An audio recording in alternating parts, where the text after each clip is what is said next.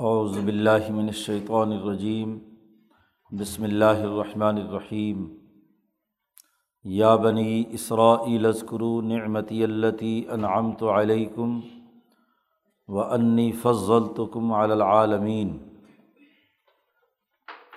واتقوا یوم لا تجزی نفس عن نفس شیئا ولا يقبل منها شفاعة ولا يؤخذ منها عدل ولا هم ينصرون و از نجینہ کم من عال فرعون یسومون کم سو العذاب یوزبحون ابنا اکم و یستحیون نسا اکم وفی ذالکم بلا ام ربکم عظیم وعز فرقنا بکم البحر فنجینہ کم اغرقنا آل فرعون و انتم تنظرون و عزوا ادنا موسا اربعین لیلتاً سمت خستم العجل من بعدہ و انتم ظالمون. ثم عفونا عنکم من بعد ذالک لعلکم تشکرون اس آیت مبارکہ سے بنی اسرائیل پر انعامات کی تفصیلات اور ان کی خرابیوں کی تنبیہات شروع ہوتی ہیں۔ پچھلے رقوع میں اجمالی طور پر اسرائیل کی اولاد یہودیوں اور عیسائیوں کی خصلتوں پر گفتگو کی گئی تھی اور اجمالی طور پر ان کی بنیادی خرابی حق و باطل میں تلویث، حق کے ساتھ باطل ملا دینا، اللہ کی آیات کو چند ٹکوں کے عوض فروخت کر دینا۔ عقل و شعور سے کام نہ لینا۔ گمانات کے پیچھے بھاگنا۔ محض خیالات و تصورات کی اتباع کرنا۔ وغیرہ وغیرہ بنیادی خرابیاں پیچھے بیان کی گئی تھیں۔ یہاں اس آیت سے اس کی تفصیل شروع ہوتی ہے۔ اصل تو انسان کی ترقی اور کامیابی تبھی ہے کہ جب وہ صحیح نظریے پر صبر و استقامت، مصائب اور مشکلات پر اختیار کرے اور اللہ کی طرف رجوع کے لیے نماز کو اپنی عالت بنائے۔ اللہ کے ساتھ تعلق قائم کرنے کا ایک طریقہ اس کا شکر ادا کرنا بھی ہے۔ اس شکر کی حقیقت یہی ہے کہ جو انعامات اللہ کی طرف سے ہوئے ہیں، ان پر اس کا شکر ادا کر کے، ان انعامات کے درست نتائج کو قبول کرنا ہے۔ تو یہاں سے انعامات الہیہ کا تذکرہ شروع ہو رہا ہے۔ یا بنی اسرائیل، اے اسرائیل کی اولاد عزکرو نعمتی اللہ انعام تو علیکم۔ یاد کرو میرے احسان کو جو میں نے تم پر کیے۔ جتنے احسانات، انعامات۔ وہ انی فضل تکم العالمین اور میں نے تمہیں تمام اقوام پر فضیلت عطا کی۔ عالمین پر فضیلت عطا کی۔ عالمین سے مراد یہاں اقوام عالم ہے۔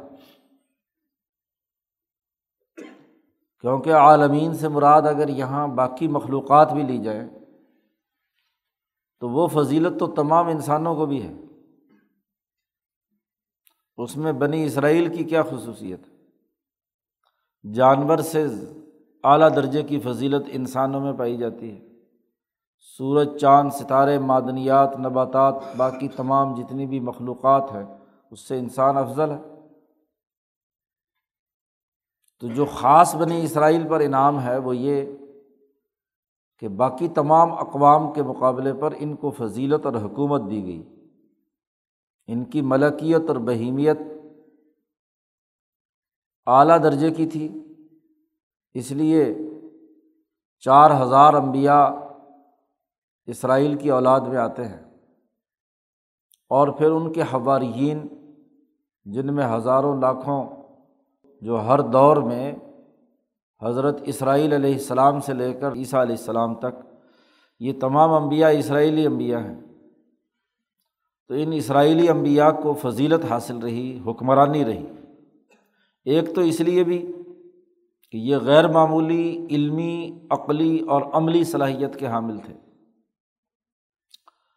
اور پھر اللہ پاک نے ان کو جو سرزمین بھی عطا کی، وہ بھی مشرق و مغرب کے بالکل درمیان میں۔ تمام مشرقی اور مغربی روابط بیت المقدس اور بیت اللہ سے گزرے بغیر نہیں ہو سکتے تھے۔ اور یہاں پر ان کی حکومت تھی۔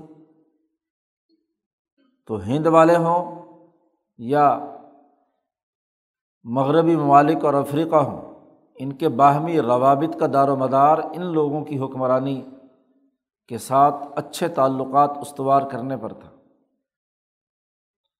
پھر ایک اور بھی ان کی خصوصیت تھی، چونکہ اعلیٰ درجے کی علمی صلاحیت رکھتے ہیں۔ تو انہوں نے اپنی ہزاروں سال کی تاریخ، علم، حکمت، قوانین، ضابطے محفوظ رکھے۔ جو قوم اپنی تاریخ کی حفاظت کرتی ہے اور مرحلہ وار ارتقاء کے مختلف ادوار کا تحلیل و تجزیہ کر کے اس سے اخذ کردہ اصولوں اور ضابطوں کو پیش نظر رکھتی ہے، وہ قوم باقی اقوام پر فضیلت رکھتی ہے۔ جن قوموں کو اپنی ماضی کی تاریخ یاد نہ ہو اور اپنے ارتقائی مراحل کا علم نہ ہو، اس کی مفید باتیں، سوچی سمجھی ہوئی تجربے کی امور، وہ اگلی نسل کو منتقل نہ ہوتے ہوں، تو وہاں علم وسعت اختیار نہیں کرتا۔ اعلیٰ درجے کی حکمت پیدا نہیں ہوتی۔ عملی نظام صحیح طور پر نہیں بن پاتا۔ تو ان لوگوں کی ایک خصوصیت یہ بھی ہے کہ انہوں نے آدم سے لے کر اب تک اپنی تاریخ محفوظ رکھی ہے۔ اور اس کی حفاظت کی وجہ بھی تھی کہ یہ جو امبیا علیہم السلام چار ہزار بت ترتیب آتے رہے، ان کو اللہ پاک نے اعلیٰ درجے کی سیاسی بصیرت اور سیاسی نظام قائم کرنے کی صلاحیت دی تھی۔ اسی کو نبی اکرم صلی اللہ علیہ وسلم نے فرمایا کہ کانت بنو اسرائیلا تسوس حم المبیا بنی اسرائیل کی سیاست ان کے امبیا کرتے تھے۔ تو ان کی پوری تاریخ ان امبیا کے ذریعے سے محفوظ رہی۔ اس لیے بائبل کا مطالعہ کریں تو کتاب پیدائش سے لے کر عیسیٰ علیہ السلام تک واقعات امبیا پر نازل ہوتے رہے اور وہ ان کی کتابوں میں حصہ بنتا رہے۔ پیدائش آدم کیسے ہوئی اور پھر ادریس اور پھر شیش اور پھر ہاں جی نوح، پھر ابراہیم اور ابراہیم علیہ السلام کے بعد جس جس نبی پر جس دور کی جو تعلیمات آئیں، وہ اس طورات کا حصہ بنتی چلی گئیں انجیل عیسیٰ علیہ السلام پر آئی۔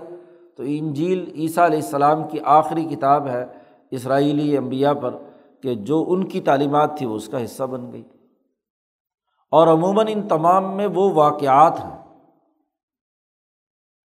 جو ان انبیاء علیہم السلام کی سیاسی زندگی کا مظہر رہے ہیں۔ تو اس طرح پوری بائبل میں تاریخ محفوظ رہی بہت حد تک۔ کہیں جہاں مطلب اور مفاد ہوتا تو تغیر و تبدل کرتے تھے۔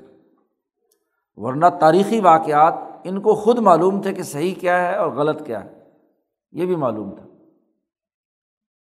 عام لوگوں کو دھوکہ دینے کے لیے انہوں نے کیا تاریخ بنائی ہے؟ یا کیا واقعات بیان کیے ہیں؟ اور حقیقت میں ان کی تاریخ کیا ہے؟ اور اکثر یہ کام تحریف کا یہ عیسیٰ علیہ السلام کے بعد ہوا ہے۔ عیسیٰ علیہ السلام کے بعد جب قسطنطین اعظم نے عیسائیت اختیار کی اور شخصی حکومتی نظام کو عیسائیت کے ساتھ مربوط بنایا، تو تب یہ حکومتی ضروریات یا آمریت کے تقاضوں کے تناظر میں یہ پوپ کا پورا نظام اور ان کی تمام جو پوری حرارکی ہے مذہبی پاپائیت کی، یہ اسی زمانے میں وجود میں آئی۔ تو بنی اسرائیل کو یاد دلایا جا رہا ہے کہ تمہیں ہم نے فضیلت دی ہے جہان والوں پر۔ مولانا سندھی فرماتے ہیں کہ ان کے علاوہ باقی اقوام کا اگر مطالعہ کرو، مثلاً ہندوستان ہی کا، تو ہندوؤں کی تاریخ حالانکہ ان سے بہت پرانی ہے، لیکن انہوں نے اپنی تاریخ پورے طور پر محفوظ نہیں رکھی۔ بالخصوص اس میں سے جو علم و حکمت کے امور ہیں۔ بس جنگوں اور لڑائیوں کے چند قصے اور وہ بھی بہت بعد میں جا کر بنائے گئے ہیں۔ غالباً یہودیوں اور عیسائیوں کو دیکھ کر مہابھارت، رمائن ہاں جی وغیرہ وغیرہ، تاریخ نہیں محفوظ رکھی۔ ویدے کسی درجے میں موجود ہیں لیکن تاریخ محفوظ نہیں ہے۔ جو قوم اپنی تاریخ محفوظ نہیں رکھتی اور تاریخ سے سبق نہیں سیکھتی، وہ اپنی اس درجے کی طاقت اور قوت پیدا نہیں کر سکتی جو تاریخ سے سبق سیکھتی ہیں۔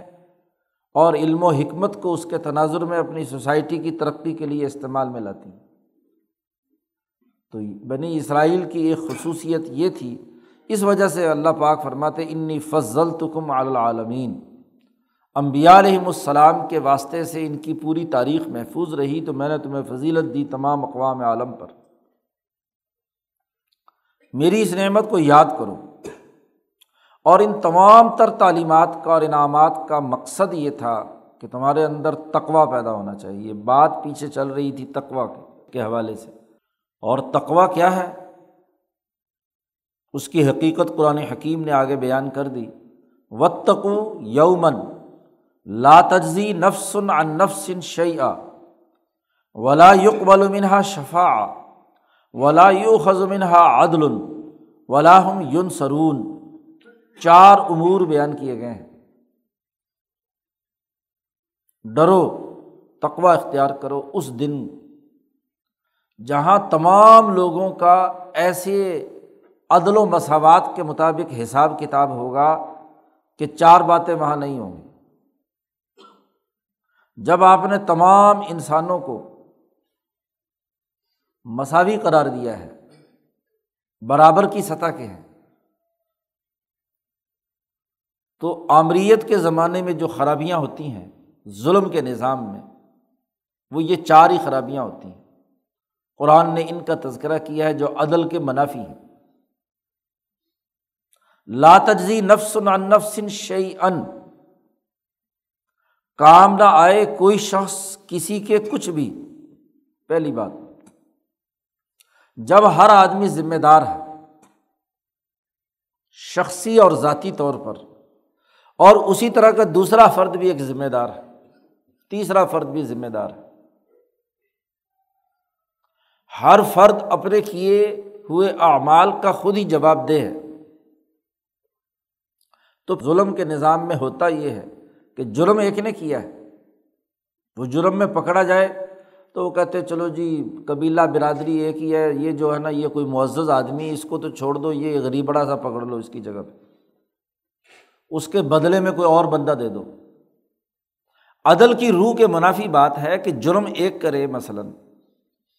اور اس کی جگہ پر جس نے جرم نہیں کیا لیکن کمزور اور غریب آدمی ہے، اس کو پوری برادری نے اٹھا کر کہا لو، قربانی کا بکرا اسے بنا لو۔ تو جہاں عدل نہیں ہوتا، ظلم ہوتا ہے، وہاں افراد کے مظالم کو راہ ملتی ہے اس بنیاد پر۔ کہ ان کے بدلے میں کسی اور بندے کو دے دو، کوئی معذور، کمزور، لولا، لنگڑا، کوئی غریب، اس کو اٹھا کر دے دو تاکہ جو اصل بندہ مجرم ہے وہ بچ جائے۔ تو ظلم کے نظام کی ایک شناخت یہ ہوتی ہے کہ بندے کے بدلے میں کوئی اور بندہ آ جائے۔ مجرم بچ جائے چونکہ وہ کسی معزز خاندان کا ہے اور دوسرا آدمی اس کی جگہ پہ آ جائے۔ قرآن نے کہا کہ اس دن سے ڈرو۔ عدل و انصاف کا وہ دن جب حشر کے میدان میں سب لوگ جمع ہوں گے، لا تجزی نفس عن نفس شعی ان کوئی آدمی، کسی دوسرے آدمی کے کچھ بھی کام نہیں آئے گا شعی ان ایک ٹکے کے برابر۔ میں حتیٰ کہ باپ، ماں، بہن، بیٹا، بیٹی رشتے دار، ہر انسان کو اپنے اعمال کا خود یہ جو اعمال کا خود بدلا دینا ہے، یہ مصعولیت شخصی ہے۔ ہر آدمی کو اپنی عقل و شعور کی بنیاد پر ایک رائے قائم کرنی ہے اور اسی کو جواب دہ ہونا ہے۔ وہی معاشرے ترقی کرتے ہیں جہاں ہر فرد اجتماعیت کے نقطۂ نظر سے اپنی مفوضہ ذمہ داریوں کو سمجھے اور پوری احساس ذمہ داری کے ساتھ اسے پورا کرے۔ اگر ٹال مٹول کرتا ہے یا ماتحت تمام افراد کے اختیارات سلب کر لیے جائیں اور جو عامر مطلق یا منتظم مطلق ہو، وہ ان تمام کی شخصی رائے کو روند کر تمام کو غلام بنا کر اپنے لیے ہاں جی فیصلے کروائے، تو یہ بھی آمریت کی بدترین شکل ہے۔ ایک بندے کو آپ نے کام سونپا، ابھی وہ کر ہی رہا تھا، تو اس کی توہین کر کے اس کو ہٹا کر دوسرے کو لگا دیا، تیسرے کو لگا دیا۔ بھائی، جب آپ نے کسی انسان پر اعتماد کیا ہے اس کو ایک ذمہ داری دی ہے، تو جب تک اس کی مصولیت شخصی اور ذاتی جواب دہی کا عمل اس کا نتیجہ سامنے نہیں آتا، اس وقت تک آپ کا رائے قائم کرنا اور اس کو درمیان میں سے چھڑوا کر اپنے مطلب کا یا اپنا کوئی رشتہ دار وہاں گھسیڑ دینا، کسی اجتماعی ادارتی نظام کے اندر یہ تباہی بربادی کی بات ہے۔ اصول اور ضابطہ یہ ہے کہ کام تقسیم کار کے اصول پر ہوں گے تو جن جن لوگوں کے لیے وہ کام سپرد کیے گئے ہیں، ان پر پورا اعتماد کر کے ان کو کام کرنے کا موقع دیا جائے۔ تو ظلم کے نظام کی سب سے بڑی خرابی یہ ہے۔ تقوا کی ضد جو سب سے پہلے بڑی خرابی ہے وہ یہ کہ ایک آدمی کے بدلے میں دوسرے آدمی کو انعام یا سزا دی جائے۔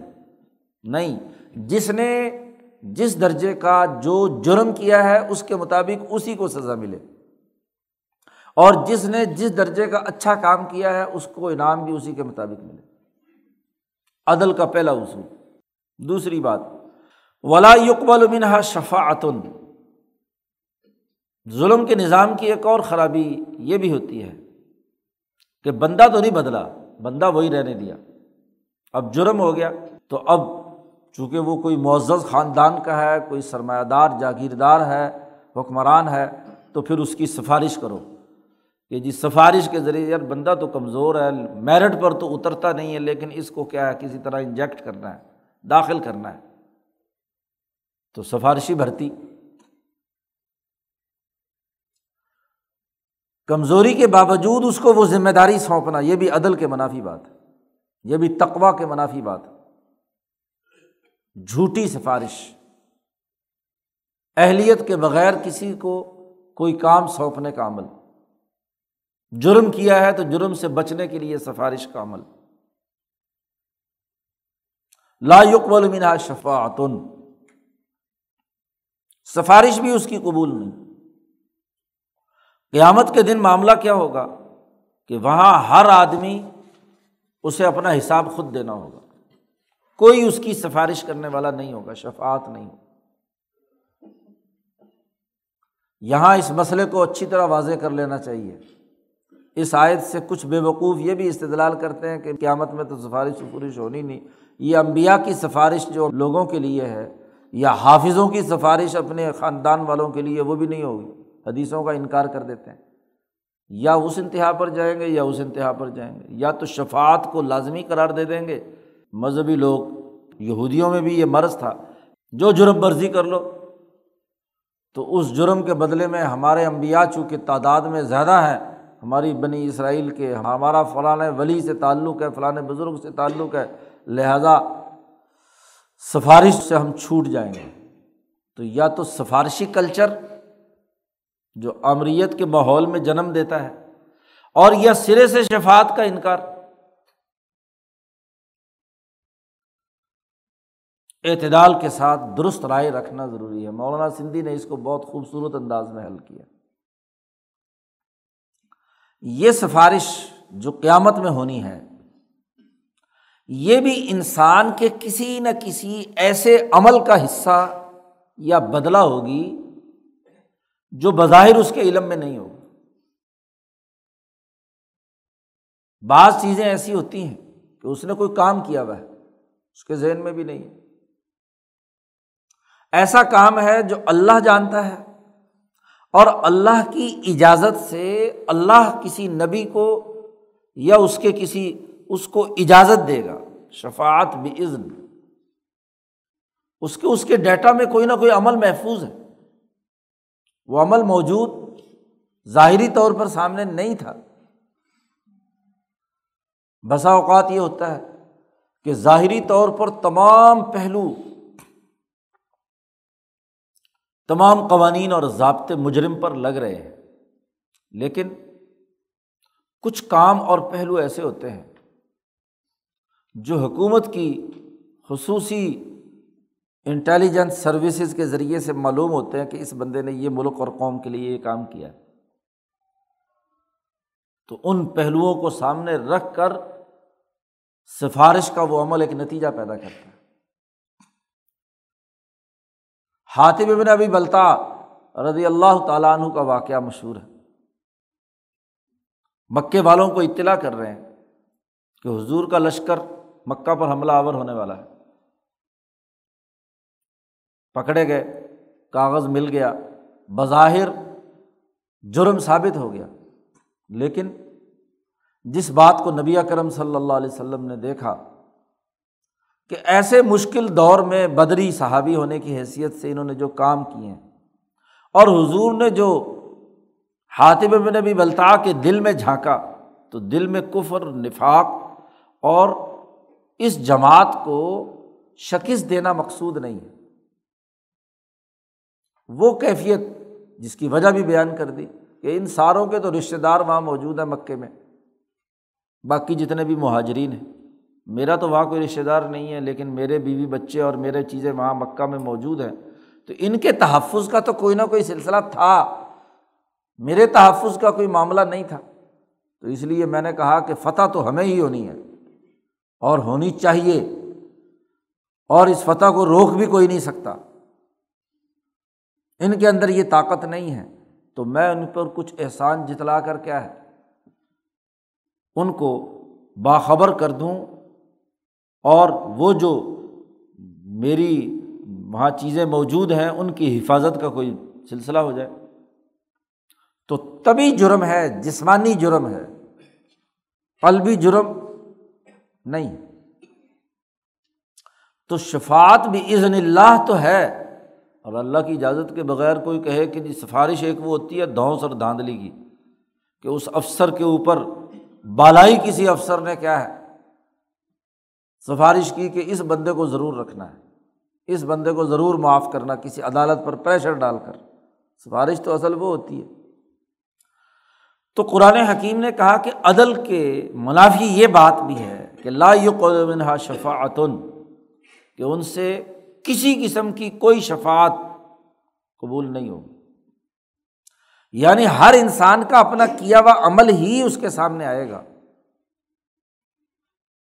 نمبر تین، ولا خزمہ عدل۔ اور نہ ہی ان کی طرف سے کوئی بدلا یا فدیا وصول کیا جائے۔ گا جس جرم کی جو سزا مقرر ہے، وہ سزا پوری دی جائے گی۔ یہ نہیں ہے، چلو جی جرم تو ہو گیا، لو جی پیسے لے کے کوئی بارگیننگ کر لو، پیسے لے لو اور چھوڑ دو۔ چار ارب لوٹے تھے، دو ارب لے لو اور دو ارب معاف کر دو۔ ایسا کام نہیں ہوگا۔ لا یو حضمنہا عدل۔ اس کے بدلے میں کوئی فدیہ یا عدل عدل کہتے بوجھ کو۔ جتنا جرم ہوا ہے، اس کے برابر کا بوجھ جو ہے نا، وہ لے لو۔ یہ بھی نہیں ہوگا۔ جرم ہو گیا ہے، تو اس جرم کی سزا ہونی ہے۔ اور چوتھی شکل یہ ہوتی ہے بلاہم یون سرون وہ مجرم اتنا طاقتور ہو کہ اس کی پوری اس نے ایک لو لشکر جمع کر لے اور جمع کر کے آ کر وہ جو سزا دینے والا جج ہے یا حکومت ہے، اس کی رٹ کو چیلنج کر کے وہ مجرم کو وہاں سے چھڑا کر بھگا لے جائے۔ تو چوتھی شکل یہ ہوتی ہے۔ اور یہ بھی آمریت کے ماحول اور نظام میں ہوتا ہے، ظالمانہ نظام میں ہوتا ہے کہ کوئی مجرم پکڑا جائے تو پوری پارلیمنٹ شور مچاتی ہے کہ جی یہ تو ظلم ہو رہا ہے۔ پورے صوبے کی اسمبلی اور اس کا وزیر اعلیٰ شور مچاتا ہے، دیکھو جی کتنی زیادتی ہو رہی ہے ہمیں سیاست نہیں کرنے دی جا رہی۔ پوری کی پوری ریاستی مشینری کا استعمال کرتے ہیں ولاحم یون سرون ظلم کی چوتھی شکل یہ ہوتی ہے۔ تو چار شکلیں جو تقوا کے منافی ہیں۔ ان کا قرآن حکیم نے یہاں تذکرہ کیا ہے۔ اور اسی سے مولانا سندھی کہتے ہیں، میں نے اسی آیت سے، کئی جگہ پر آئی ہے، اسی آیت سے یہ استدلال کیا ہے کہ تقوا سے مراد اقامت العدل۔ عدل و انصاف کا نظام قائم کرنا ہے۔ کیونکہ عدل کے منافی چاروں باتوں کا یہاں پر قرآن حکیم نے تذکرہ کر کے ان کی نفی کی کہ بتقو یومن ڈرو اس دن سے۔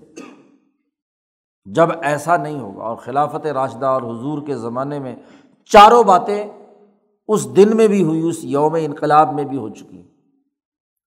کہ یہ چاروں چیزیں کبھی قابل قبول نہیں رہی نبی اکرم صلی اللہ علیہ وسلم کی اس حکمرانی میں خلافۂ راشدین کے زمانے میں لا تجزی نفس نفس شعین ولا یق منہا شفاعتن ولا یوخذ منہا عدل ولا ہم یون سرون اس دن سے ڈرو تقوا اختیار کرو۔ اور پھر جب حضرت پیران پیر رحمۃ اللہ علیہ نے ان اللہ یمر بالعدل و و عیتا عز القربہ و ینہا عن الفحشائی ولمنکری ولبغ اس آیت کے ذریعے سے تشریح کی تو تقوا کا پورا معنی واضح ہو کر آ گیا کہ اللہ سے ڈر اور اللہ کے تعلق سے انسانوں میں عدل و انصاف کا قیام اور اس نظام کو تسلیم کرنا جو تمام انسانوں کے لیے اللہ نے تجویز کیا ہے اور وہ عدل کا ہے۔ تو بنی اسرائیل سے کہا کہ تمہاری جسمانی اور روحانی ملکی اور بہیمی صلاحیتوں اور تمہیں تمام اقوام عالم پر اعلیٰ درجے کی فضیلت دینے کا مطلب یہ تھا کہ تم انسانیت کے لیے نمونہ بنتے۔ تمہیں تو کیا ہے؟ اعلیٰ درجے کا تقوا اختیار کر کے ان تمام برائیوں سے، مفاد پرستیوں سے، انسان دشمنی کے ان تمام پہلوؤں سے بچنا چاہیے۔ و تقو تقوا اختیار قرآن حکیم کہتا ہے وعز نہ جینا کم من عال فرعون یسومون کم سو العذاب۔ دیکھو، یاد کرو، اسی کے نتیجے میں یہ جو اصول بیان کر دیے تقوا کے، ذرا غور و فکر کرو، اس کی مزید تفصیلات بیان کی جا رہی عز یاد کرو، تذکیر بھی ایام اللہ، اپنی تاریخ یاد کرو۔ تاریخ تمہارے پاس محفوظ ہے۔ صحیح طریقے سے محفوظ ہے۔ اور یہ تاریخی بات تمہیں معلوم ہے کہ نج جئی نا کم ہم نے تمہیں نجات دی تھی۔ من عال فرعون فرعون کے ظلم کے نظام سے۔ وہاں یہی چاروں خرابیاں تمہارے اوپر تھیں کہ جرم ایک کرتا تھا، دوسرے کو پھٹے چڑھا دیتے تھے۔ جرم کیا کسی قبتی اور مصری نے اور بنی اسرائیلی کو پکڑ کر کیا ہے؟ پھٹے چڑھا دیا۔ جرم ایک کر رہا ہے، تو اس کی کیا سفارش قبول کر لی گئی؟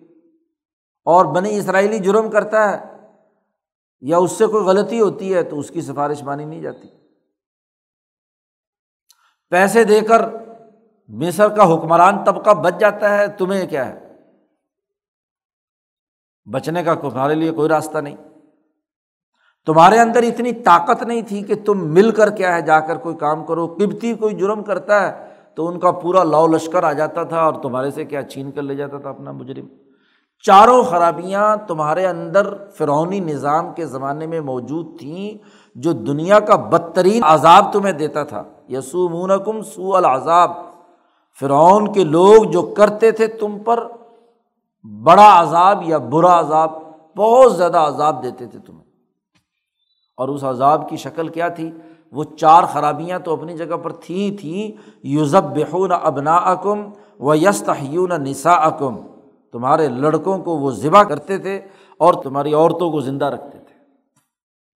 خاص طور پر جب فرعون کو یہ پتہ چلا کہ ان میں بنی اسرائیل میں ایک لڑکا پیدا ہونے والا ہے اور نجومیوں نے بتلایا کہ وہ تمہاری حکومت کا تختہ الٹ دے گا۔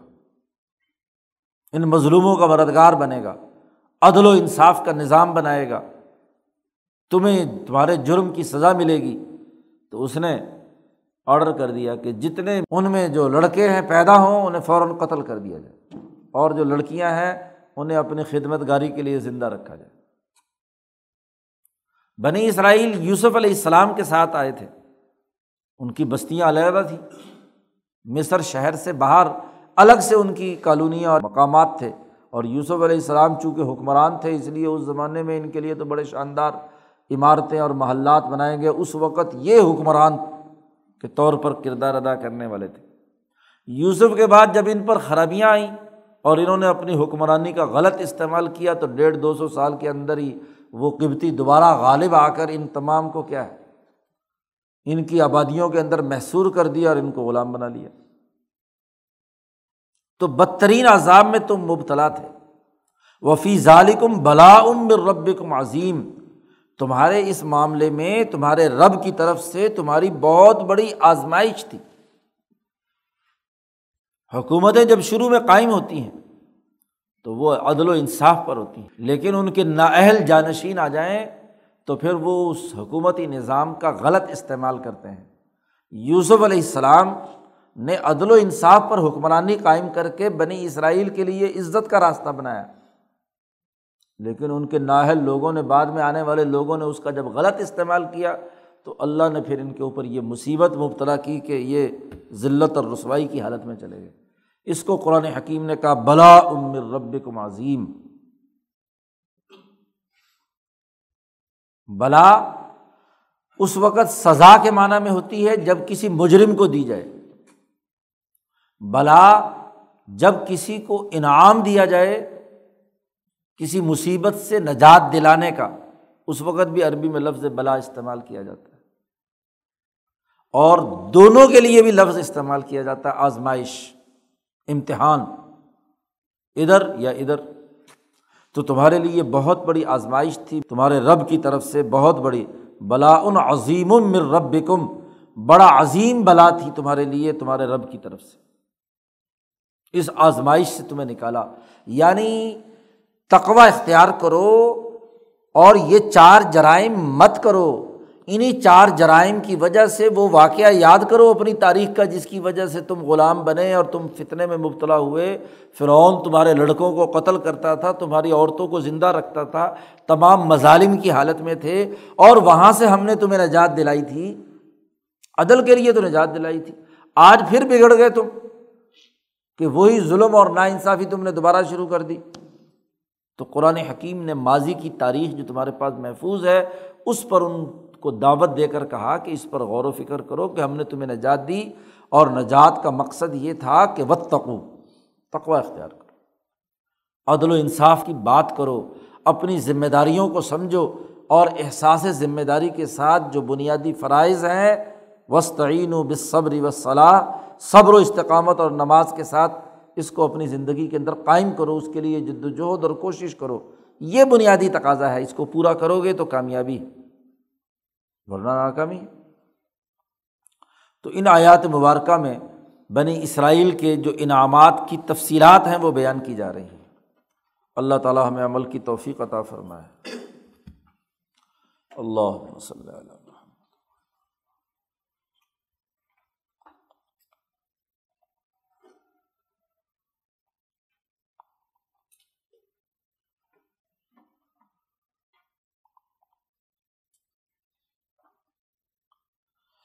اجمعین۔